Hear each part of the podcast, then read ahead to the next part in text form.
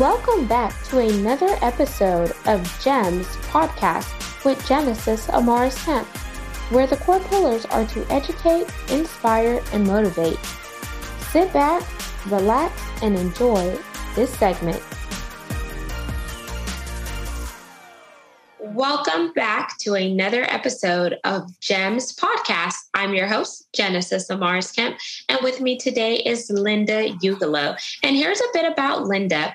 Linda is a speaking confidence coach and movement specialist with a groundbreaking approach to overcoming the fear of speaking, formerly stricken with public speaking fear herself. And she now helps entrepreneurs, business owners, and corporate leaders to transform their experience of speaking from dread to delight, wherever they speak, online or on stage, in the media or in the meeting room. Linda holds a master's degree in expressive therapy and movement studies and has performed internationally for over three decades with the Women's World Music Group, Libana, as a singer, bassist, percussionist, and principal dancer.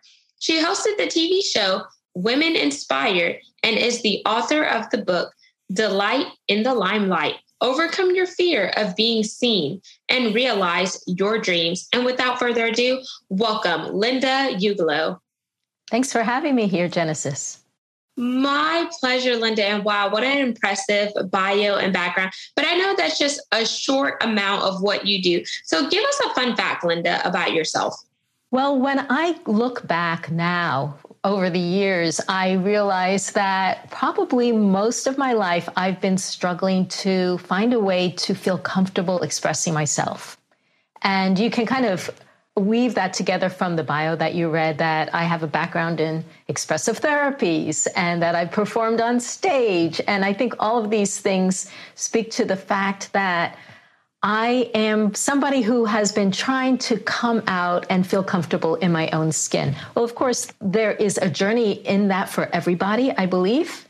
And that even as we become more and more comfortable, there will never stop growing. I love that because each time we go through life and we go through circumstances, we are constantly finding ourselves as well as redefining ourselves based on personal and professional growth.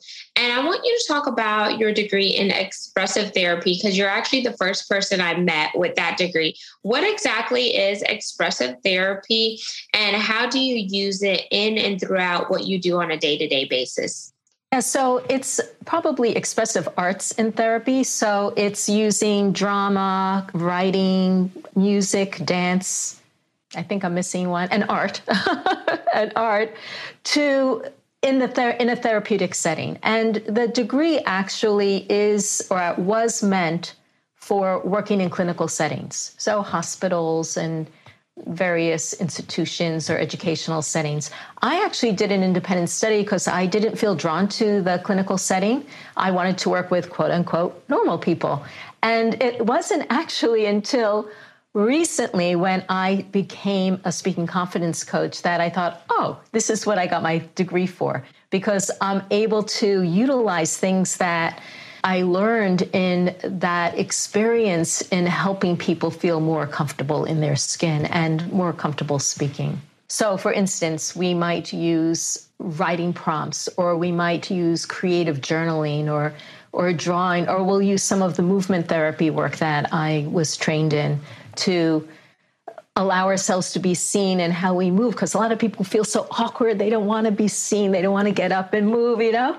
And yet when we speak well i mean we could be speaking on a podcast where people don't actually see us but if we're speaking on online as we are right now or we're speaking in person we are using our bodies to speak. Our voices do not come out of the you know a speaker somewhere. They are emerging from our bodies. And so, and we also do express with our bodies, whether we move our bodies or we don't. We are always expressing with our bodies too. So, ideally, we want to feel relaxed and at ease and trusting our bodies to further express ourselves. So that we can be more understood and we feel like we are able to take what is inside us and bring it out to others in a way that's satisfying. And I like that because that's so true because so many times whenever you talk to someone who has a fear of public speaking, you ask them some questions and they give you their answers and then you tell them okay what about if you change this this and this? And they make those small changes and you start to see how they you know rise up to the occasion how they just open up whether if it's them relaxing their shoulders softening their eyes maybe using some hand gestures because sometimes when you use hand gestures it's a form of you expressing yourself and really being free so when clients come to you, Linda, for help with gaining their confidence, taking on their ownership, and really finding their voice so they could be the voice for the voiceless, what are the first questions or what are the first things you go through with them? Well, I have a fairly different approach than most speaking coaches. My feeling is that the fear of of speaking is sometimes, but in the minority of cases that people don't feel prepared in what to say. The people who come to me are generally people who are very prepared. They're over prepared, even. They prepare so much because they feel nervous. So people don't come to me to write a good script. People come to me to get over their fear. And the first thing that I take them through is looking at, well, what is the fear there for? What is the fear trying to tell you? Because I realize that fear is not a random emotion without a cause. And it's not the villain, it's the messenger. It's pointing to things in the past, whether experiences or messages we received, usually a number of them, that join together and lead us to believe that it's not safe. Now, it may be that you feel safe in some situations, but not in others, with some groups of people, but not other groups of people or with some amount of people, but not in another amount. And it's not always that you're comfortable speaking to one or two but not to a thousand because I have people who come to me who are comfortable in front of a thousand, but shaking their pants if they're talking to 10. So it's very individual. So, what we do together when people come to me is we start unearthing people's experiences like where in the family or where in school or where in the community did you feel either diminished, ridiculed, hurt, rejected, pressured to perform before you were ready, judged, evaluated, scrutinized, or, you know, even sometimes things that we think of as positives in our life. Let's say, valedictorian in school, well liked by all their peers, had a really wonderful home life, yet they still hold themselves to such a high degree of perfection because somehow they've equated in their mind people like me because I'm perfect. So the idea that they might not know the answer to something that someone asks them, or they might make a mistake or stumble over their words, feels horrific to them. Even if they do something that they might even grade as a 96%, it still feels like tragic to them that they're not at 99. So these are the kinds of things that we we dig around and and look through because I don't know if you've heard of Louise Hay, who is like of Hay House Publishing. She was somebody who popularized affirmations, and she used to say, "If you want to clean the house, you got to see the dirt." So that's what we're doing. We're we're looking at it, and not so much dirt in a negative way, but more like let's honor the experiences that we had and bring compassion and understanding that those experiences, yes, indeed, made us feel unsafe. So that's the starting point. And it sounds like the starting point, Linda, is you doing a RCA, root cause analysis with each individual to really dig deep, go beyond the surface level, and really see okay, are there any past experiences? Are there any traumas? Are there any triggers? Is there anything going on internally that is causing you to react the way that you feel? And that is spewing out externally. Because if you don't feel good internally and you have some form of intrinsic fear or etc., that is holding you back from showing up as your whole self externally and allowing people who need what you have to offer from receiving it because sometimes we we ourselves could be our biggest advocates but we could also be ourselves biggest critics because we allow something small as fear.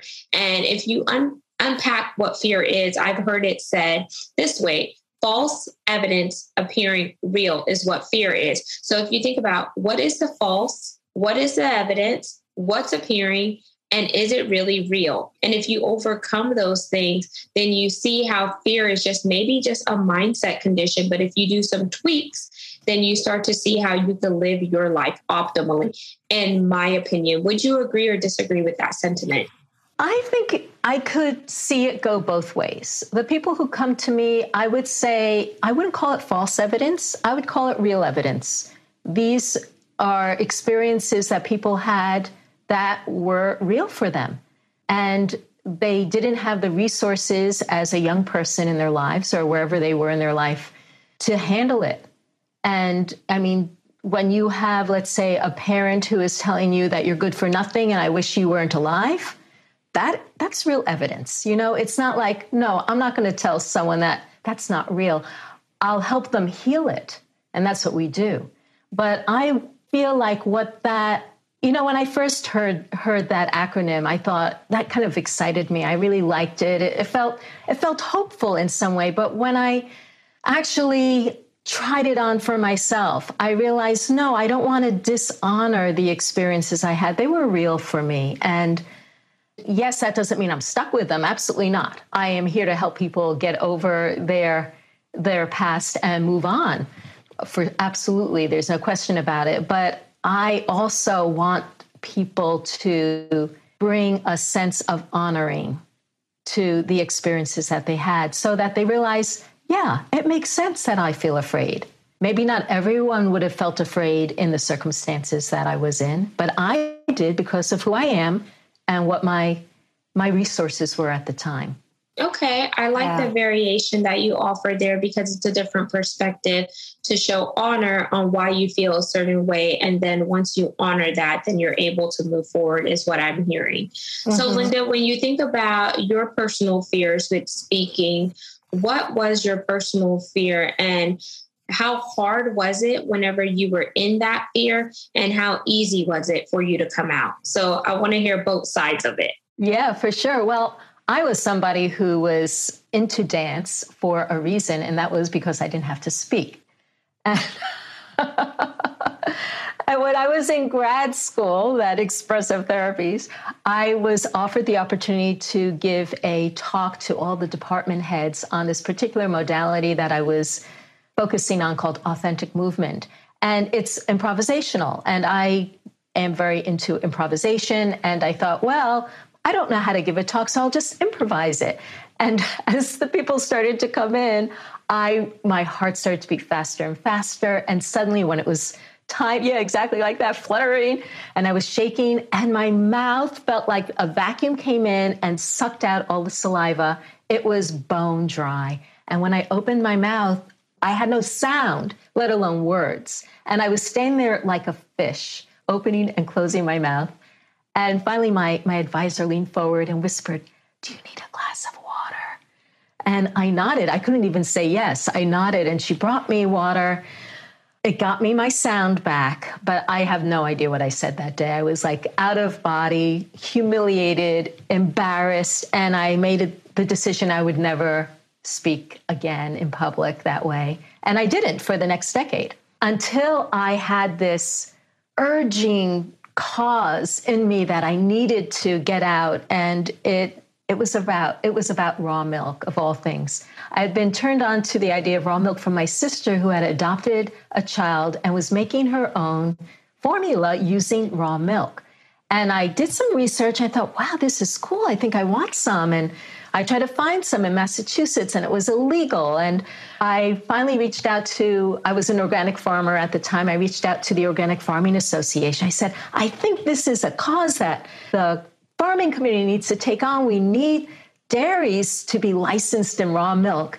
And the director said, You're right, Linda. I'm going to give you two minutes to speak at the at the summer conference. There'll be 1,200 people there listening to you. And I went,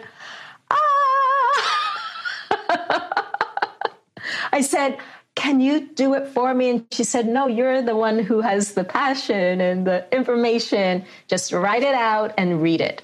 So I did that. And the short story is that I had a fantastic response. We now have 23 licenses in Massachusetts selling raw milk. I don't even drink milk anymore, but I'm I feel proud about that. But the thing is, I was still afraid.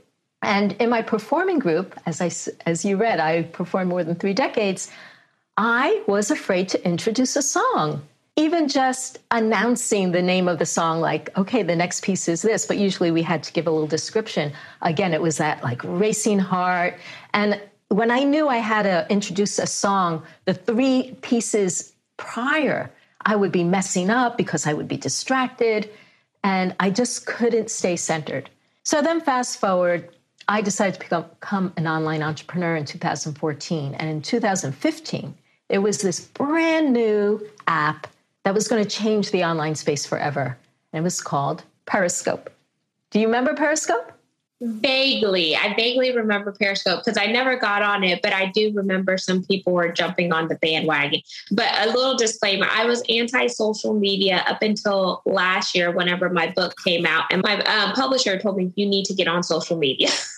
yes. So I was kind of the same way. So, like in 2015, I realized I made my website, I started to reach out to people, and I knew people needed to find me. So, Periscope was the first live streaming app.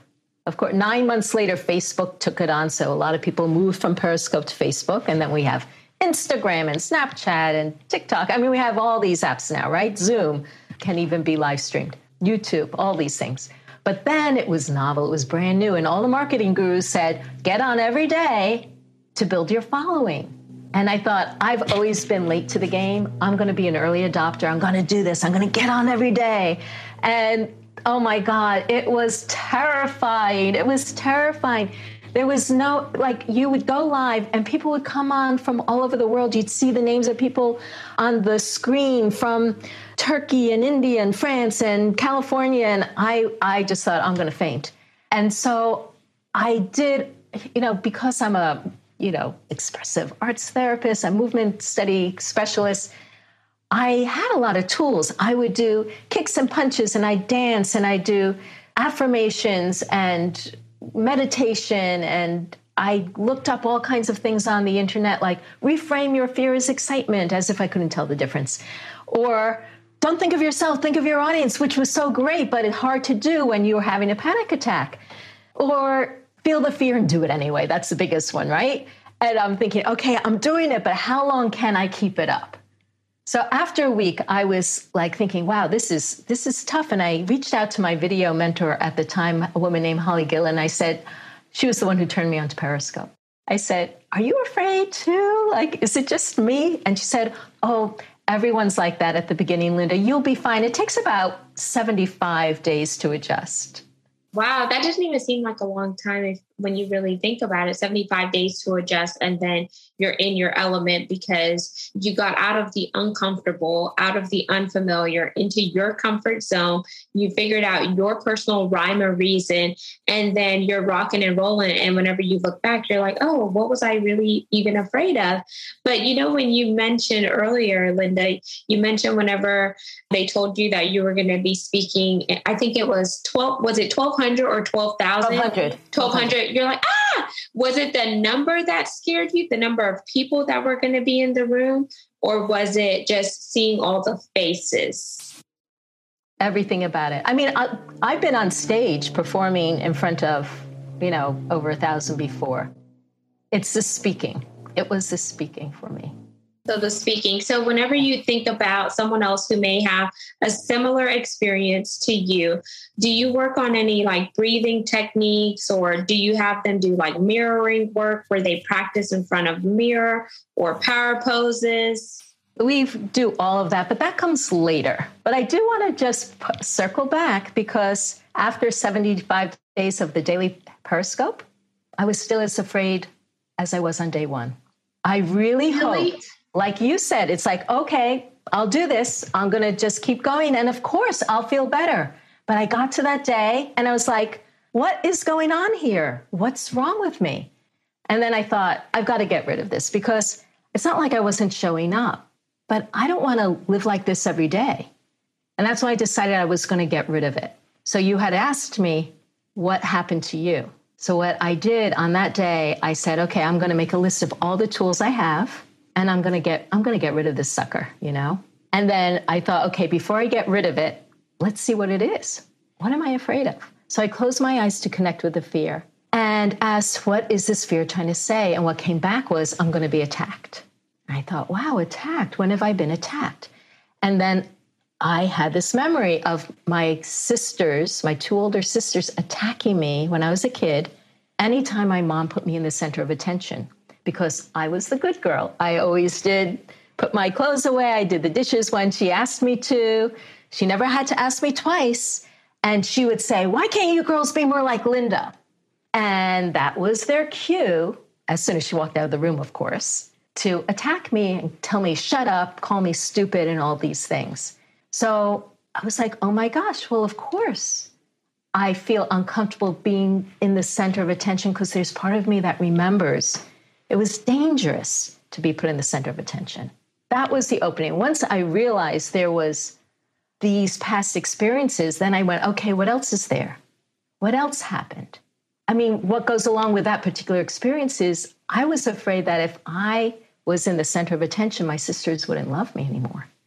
Wow. So you being in the center of attention, it made you remember how your sisters treated you after your mom was saying, Why can't you be more like Linda? So then your mom had you on a pedestal. So maybe your sisters felt less than because Absolutely. your mom was accentuating all the incredible things that you were doing. So she was giving you the praise. And having you at the center of attention. They were attacking you, and then you carried that with you for a long time. So wasn't just that genesis the, the thing that happens with people's fear is that it's rarely just one thing it's an agglomeration of different things so for instance in seventh grade at some point all the girls in my class my grades said decided for some reason no one talked to linda so in the hallway, when I was chatting with a girl, someone came by and said, Remember, we're not talking to Linda.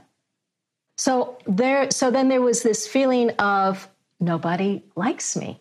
Nobody's interested in what I have to say.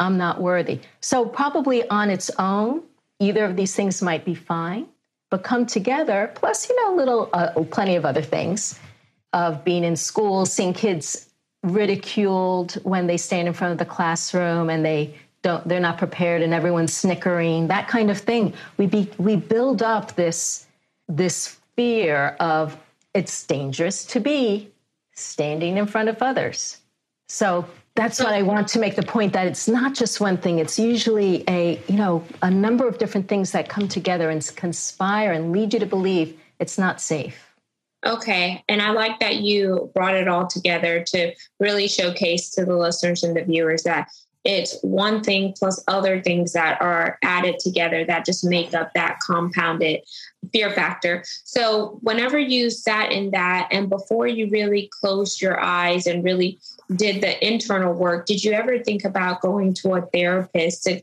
have someone else like help you kind of unpack this or was it just you doing it all on your own and just really looking at the hard truths within yourself in order for you to come out of it well truthfully it didn't even occur to me that this was something i could work on until day 75 because i thought everybody feels this way this is what public speaking is you're afraid right and you, you just manage it so it didn't even occur to me that this was something to work on.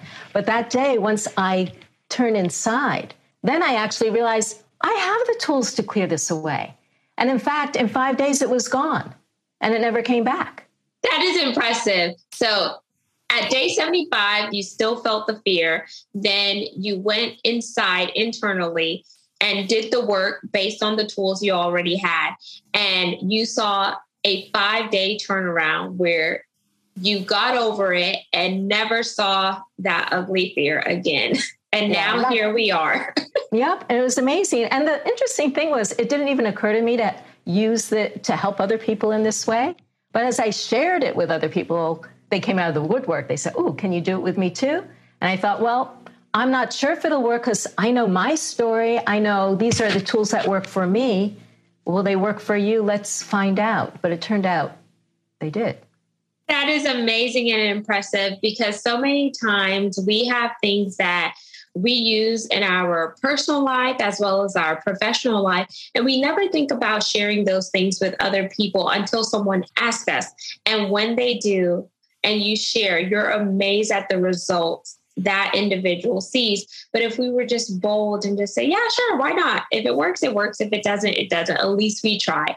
So, with that, Linda, I want to wind down and I want you to leave the listeners and viewers with one or two gems. And remember, the core pillars of GEMS podcast is to educate, inspire, and motivate. So, what are your gems you would like to drop today? I would say that if you are feeling resistance, don't ignore it, but to look at it and see what it's trying to tell you. Number two, and I'm sure that you've had other people speak about this and you speak about it yourself. Notice where you may be bullying yourself inside. Because if you don't feel comfortable around a bully, which we don't, we don't feel safe around a bully, and you have voices in your head telling you that you're not any good or you look like a wreck this morning, look at the bags under your eyes, consider changing that around and treating yourself like someone who you love. And the third thing that I'm going to recommend is if you do feel uncomfortable speaking and you want a very quick support to help you with something that may be coming up even this week or next week when you're listening to this, think about doing a mental rehearsal, not on what you're going to say, but how you want to feel. So allow yourself to get into a very relaxed state, like close your eyes and release all the tension in your body. And then picture yourself if you're speaking on camera or you're speaking in person. This could be for a conversation that you're going to have or a meeting that you're going to be in you can imagine yourself feeling cool, calm, dynamic, relaxed, funny, whatever it is that you have in your imagination that you want to be like and you want to feel like. Imagine doing that. Do that several times before the event, and you'd be surprised that this pre paving is going to help you through to feel much more relaxed and much more you. Those are three amazing gems, Linda. Now tell the listeners and viewers how they can connect with you, your website, where you hang out on social media, and your CTA, call to action. For sure. Well, First of all, if you want to read Delight in the Limelight, the book, I have the whole framework that I work with people in that. You can go to delightinthelimelight.com or you can find it anywhere online. I would love to continue the conversation with you. And I do have this mental rehearsal as part of a speaker empowerment kit that you can get as a free download. You go to empowermentkit.me and you can download a mental rehearsal for speaking in person, one for speaking online, as well as 61 power thoughts. And what's nice about reading these power thoughts, even if you don't believe what it says, it replaces the thoughts that are in your mind that may be kind of like bringing you to a downward spiral with thoughts that can bring you to an upward spiral. So these, this is kind of like the toolkit you want to have in your pocket before you speak. And where I hang out is mostly on TikTok, actually. And so you can find me anywhere on social, though, with my name, Linda Ugelow, because it's kind of an unusual name. And there you have it, listeners and viewers of GEMS podcast. You just heard Linda Ugelow, and we talked about overcoming your fear when it comes to speaking, whether it's on stage, in the boardrooms, or wherever you are tapped on to speak make sure you get outside of your comfort zone, open your voice, because your voice can be the voice of the voiceless if you overcome and conquer your fears. The sky's the limit. The world needs you, and you are a masterpiece. So be true to yourself, be authentic, and be uniquely you because there's only one you with your voice, and we want to hear it. So until we chat next time, Make sure you like, comment, and subscribe to the podcast where you're listening it on audio and follow us on our YouTube channel, Gems with Genesis Amaris Kemp. And until we chat next time, peace, love, and lots of blessings. Have yourself an amazing day. Thank you for listening to another segment of GEMS podcast. Hope you enjoyed this recording. Make sure you like, comment, share, and subscribe to GEMS podcast on your audio platform as well as our YouTube channel, GEMS with Genesis Amaris Kemp. We would love for you to be a sponsor, so please reach out via email at GEMS, G E M S, with W I T H, Genesis, G E N E S I S, Amaris, A M A R I S, Kemp, K E M P, at gmail.com, where your brand, your swag, your services can be here on GEMS Podcast.